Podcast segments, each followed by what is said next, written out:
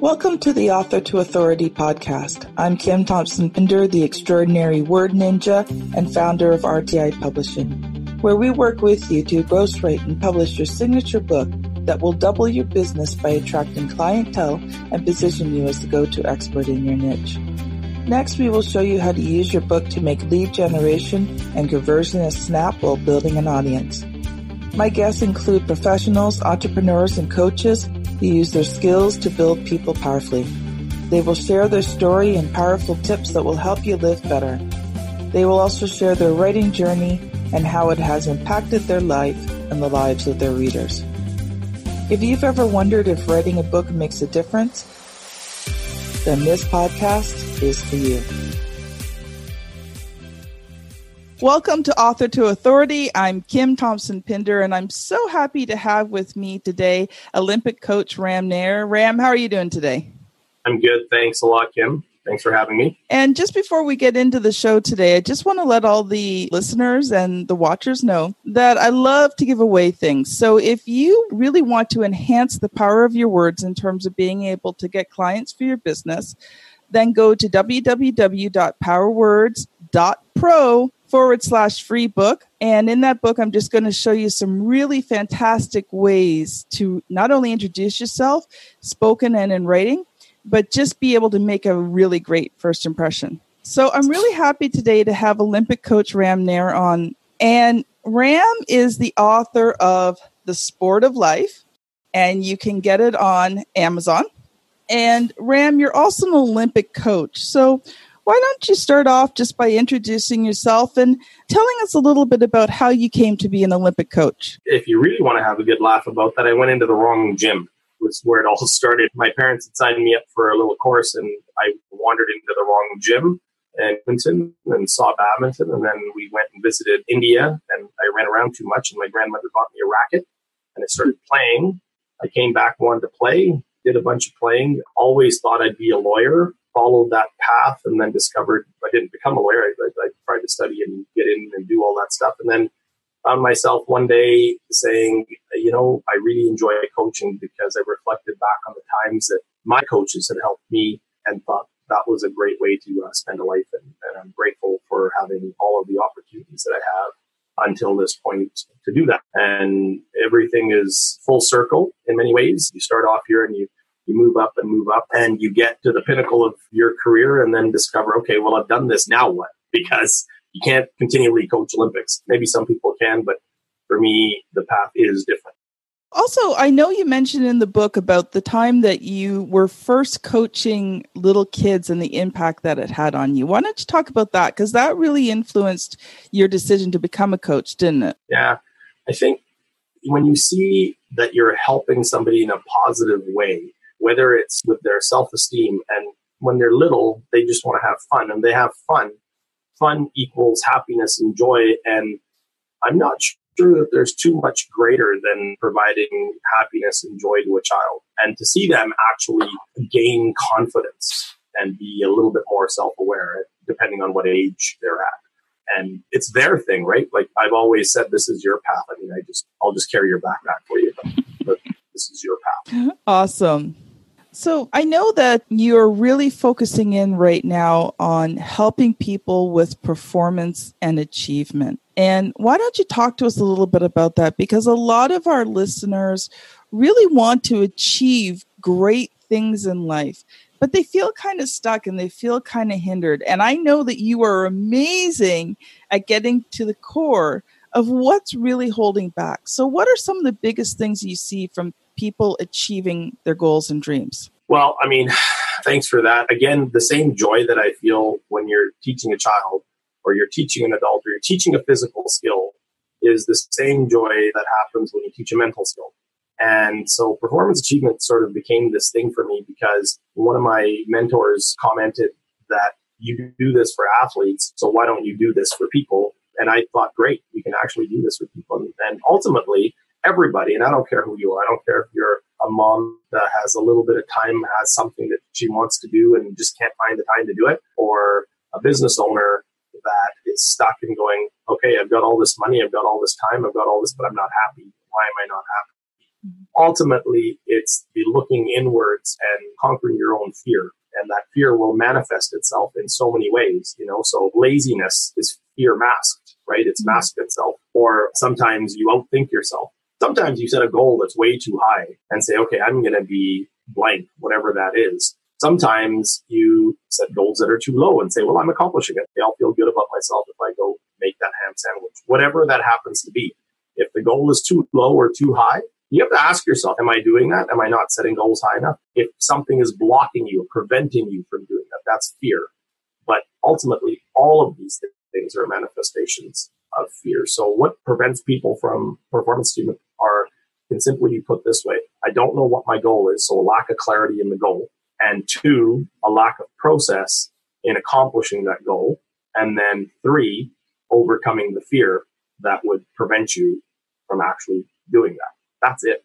Really simple. Know your goal, know why you're going to do it, set out a path, sure that you've studied that path and you've got logical expectations, mm-hmm. then get over yourself. Away you go. so let's talk about fear a little bit because fear is something that just is so sneaky and yet people think it's so hard to overcome, but it really isn't. So talk to me a little bit about that. So just today, I had a client who I asked to do, you know, one of my exercises, and I listened. Business owner, very successful, but it was fascinating because when I listened, made them write out a bunch of things and then read them to me. I, I said, "Oh, so wait a minute. We're not talking about business at all. We're talking about your relationship, and specifically your relation to those around you and how it reflects your relationship to self." What I got was a sobbing person so the first thing I can tell you about your fear is understand it and see it and understand what it is. You're the only person that can do that. You have to seriously look at it and say, what is it? Like name it, give it a name. Devil, I give you the name. Name that thing. And most of us don't do that because most of us stay on the surface. So my job is to get you beneath the surface, right? Get you thinking in a different way. And sometimes it's easy and sometimes it takes a while. And we get to it, we name it, and then you go, oh my God, okay. I asked the same person, well, what if your business suddenly was worth a $100 million? Mm-hmm. Would you be happy? would you be in the same place? I said, don't answer that. I want you to think about it. The answer came back, I'd be in the same place. But yeah. you came to me to figure out why you're, you know, to improve your business. Okay, that's not what it is. It's not mm-hmm. what it is. To get over fear is first the recognition, and yeah. second, the stupidity of most fears right? Let's think about this. I'm not saying your fear is stupid. I'm saying, but when we actually unpack it, it actually is. It actually is nothing. I have great big strong men that are afraid of mice or that hate spiders. Okay, what are you afraid of? What is it? And most of our fears are like that. They're fuzzy, creepy, crawly things that we just don't like. We don't want to deal with it. And you know what? I don't mean to sound negative, but we're not here forever. So we may as well deal with it now. Right? And that great saying, you'll always regret the things you didn't do one of those things that we all need to do start naming your fear and working past it. Mm-hmm. That is awesome. I remember our discussions when we were collaborating on your book, and we talked so much about fear and how unreal it is. It's almost like a shadow. You know, at first it seems like this really big, humongous thing, and then you walk through it and you realize it really wasn't what you thought it was at all. Yeah, absolutely. And, you know, we have lots of practice doing that. Like when we look at children, for example, they're fearless. Get on a monkey bars, like, oh my God, he's going to fall. They're fearless. They haven't learned that yet. But then they fall in their head and they learn it. Well, now we've got a job to do as adults. Are we going to reinforce that? Mm-hmm. Or instead, are we going to make them understand that? If they can understand it, they'll probably continue on and be fearless. If they don't understand it, there's a good chance that they're going to be afraid of the spider when they get older.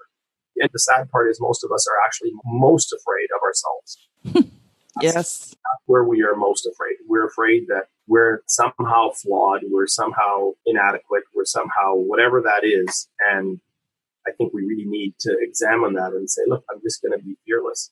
I'm going to do it despite my fear. And I'm going to yeah. learn that it's nothing. It's a shadow. It's a cloud. It's nothing. It's nothing. Mm-hmm. For any of you that are sort of sci-fi geeks and watch the original Star Trek. I, you know, I wasn't around when they were making them, but I've got the entire DVD pack. But, Neither was uh, I. Yeah, there was one episode in which they wind up on some planet and it's the gunfight at the OK Corral. And so they're playing roles and the other guys are playing roles. So it's the Earps versus these guys. And they know they lose, right? History says they lose. The Earps win, they lose. Except what they route is all of it's being created in their own mind. So Spock helps them and says, listen, the bullets are not real. They're shadows, specters, and they get through it. They survive and they get out of the place where they were stuck. And I think life is like that. We're afraid. How many of you out there are afraid to actually articulate what you want? Mm. If it's writing that book, if it's singing that song, if it's climbing that mountain, whatever it is that you want to do, how many of you are actually afraid of articulating, actually saying it? Let's start saying it because it's a good thing to do that. Don't be afraid. Oh, you might get, so you'll get ridiculed. So you'll get this. Okay. That may happen. I'm not saying it, it may not, but here's the one thing that won't happen. When you're 90 and rocking in your rocking chair, you'll look back and you'll be able to relive all of those wonderful things that you did, yeah. right? Because your life is on the other side of here. Yes. Awesome. So let's switch topics a little bit to about your book. And first of all, I just want to say that, you know, it was just such an honor to be able to work with you on this book and actually collaborate with you to make it happen. But a lot of my listeners are actually people who are interested in writing books. And so I want to talk a little bit about your book and the process and what you went through going through this book and making it a reality. So, first of all, tell us just a little bit about The Sport of Life. It is available on Amazon for anybody who wants it, reaching true happiness and success through fearless living. The Sport of Life is basically me taking all the lessons I've learned on the Olympic journey on the journey to becoming an Olympic coach and all the things I've seen over the 20 years of what athletes do, what they do best, what they don't do so well, and then seeing how certain things affect certain people and how they can make their lives better. And what's great about it is what's great about what's great about my book. What's great about this, it can resonate at any level. I've had teenagers read it and say, wow, that was cool. I pulled something out. And the nicest compliment I had was by a 90 year old who said, you know what? You made me really think about my life. I saw a lot of me in there. And there's another reader, and I think he's almost 90, but his stepsons tell me that he won't talk about it because it affected him so much. So, mm. uh, you know, to each their own. I, and I like to think I don't really do anything. It's their own reflection on these words that make them make them come to life. And, and certainly being able to collaborate with you was also my honor in that you really helped to clarify. I'd have thoughts rolling around. And in case your listeners don't know what Kim is really awesome at doing is asking good questions in your writing process. Like, why would you write that? Or how might you write it differently? So that was, I think, what you get is the true essence of who I am as a person, but also what are some of the things I've picked up. I was thinking today that learning is such a privilege, and I'm so privileged to have had such great teachers. And when we learn something, I think it becomes our responsibility then to also teach that and share that with other people mm-hmm. so that it might affect their life. My book may not affect millions of lives, but it may affect one. And isn't that enough? Yeah. And that is the heart and core of it, isn't it? That we write these books. Like when we first talked about writing your book and working on your book, that was the biggest thing that I got from you was the fact that you wanted this book to make a difference in people's lives. And it didn't matter how many people it made a difference, and just as long as at least one person it affected. So, you know, that was just something that was really awesome about working together with you.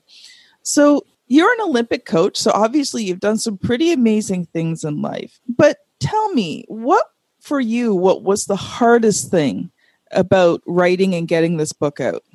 Oh, that's simple. The fear that some people read my words and then judge me based on those words. Like, mm. you know, ultimately it's that fear to say, well, will it be good enough? Will it be this? Will it be, you know?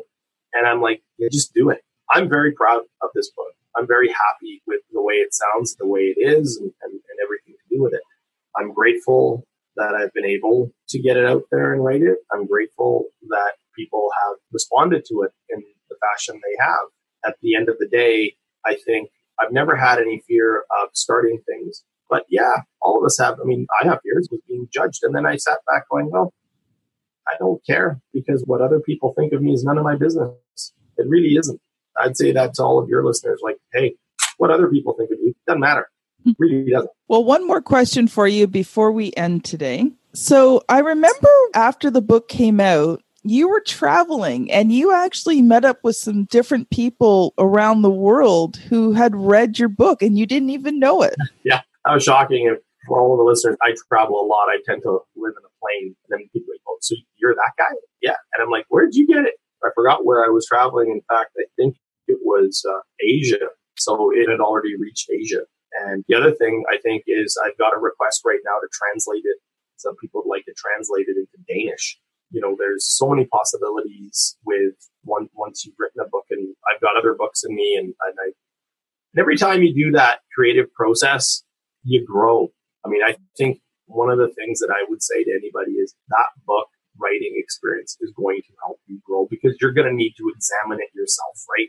You're yes. going to need to check your words out and you're going to say, hmm, yeah, yeah, I think that. Yeah, I'm not just saying that. I think that. And, and then having that boldness to get it in print and get it out there because I don't control who reads it now, right? It's, in the public domain. And hey, if you're afraid of that, we can get you over that too. There's virtually, because it's nonsensical. Again, unless a person picks up a phone or email or whatever and then reaches out to you and says, Hey, you wrote this.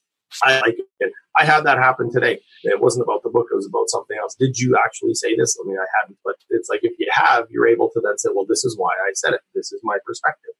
And if you have said it, you know, that's what you can do. And if you haven't said it, you go, I'm not sure really what you mean. So either way, there's no fear about writing a book. But I think it was and continues to be an incredibly powerful experience. It also allowed me to grow my business in different ways mm-hmm. because, as you know, Kim, after the last Olympics, I, that was the point for me to step away from that because, and I don't believe I see the folks is I, I don't believe in repeat. Don't keep repeating your life over and over again. You know, you, you, can do things once or twice, but once you get into three, four, five, six, now you're on repeat, right? and you have to ask yourself, what is that repeat giving you anymore? And so every book is new. Like maybe, maybe I'll write 10 more books. I don't know, maybe 20, who knows? But no two books are going to be the same. Number right. one. And number two, people now ask me, well, you said this in the book, and I thought that was really interesting. What can you tell me more about that? It allows for great questions. Awesome. So, Coach Ram, how can people connect with you? How can they get your things? How can they talk to you? Just share a little bit about that because we want to give the listeners an opportunity to be able to actually learn a little bit more from you. So, if you either Google my name or simply put in fearlessnessconsulting.com, go to my website and there's some articles there that tells you what we do. It tells you what the company does, ways I can help. You email me from there other contact information in case you want to make a phone call. I do offer a, a quick complimentary check-in, 30 to 45 minutes, where we can see if there's a fit and, and we can work together. And I work with individuals, organizations, and groups of all varying sizes and descriptions. Well, thank you so much, Coach Ram, for being on the show. And this is Kim Thompson Pinder from Author to Authority. And thank you, Coach Ram. And to our listeners, I just really look forward to seeing you or hearing you or you being on our next podcast. And just make sure that you subscribe. We'll be coming on weekly, then bi weekly, then tri weekly, but right now, weekly on Wednesdays. And I would love to have you subscribe and be able to take advantage of learning from some of the amazing guests that I'm going to be on. So, this is Author to Authority. You guys have a great day. Thank you so much for listening to the Author to Authority podcast. Just for being here, I'd like to invite you to download your free copy of Power Words Attract High Paying Clients and Customers. In this book, I show you how you can easily double your business by using engaging language that attracts the right client to you and positions you as someone they want to work with. Get your free ebook at www.powerwords.pro forward slash free book. That's www.powerwords.pro forward slash free book. Go there now, and I look forward to seeing you on the very next episode of Author to Authority.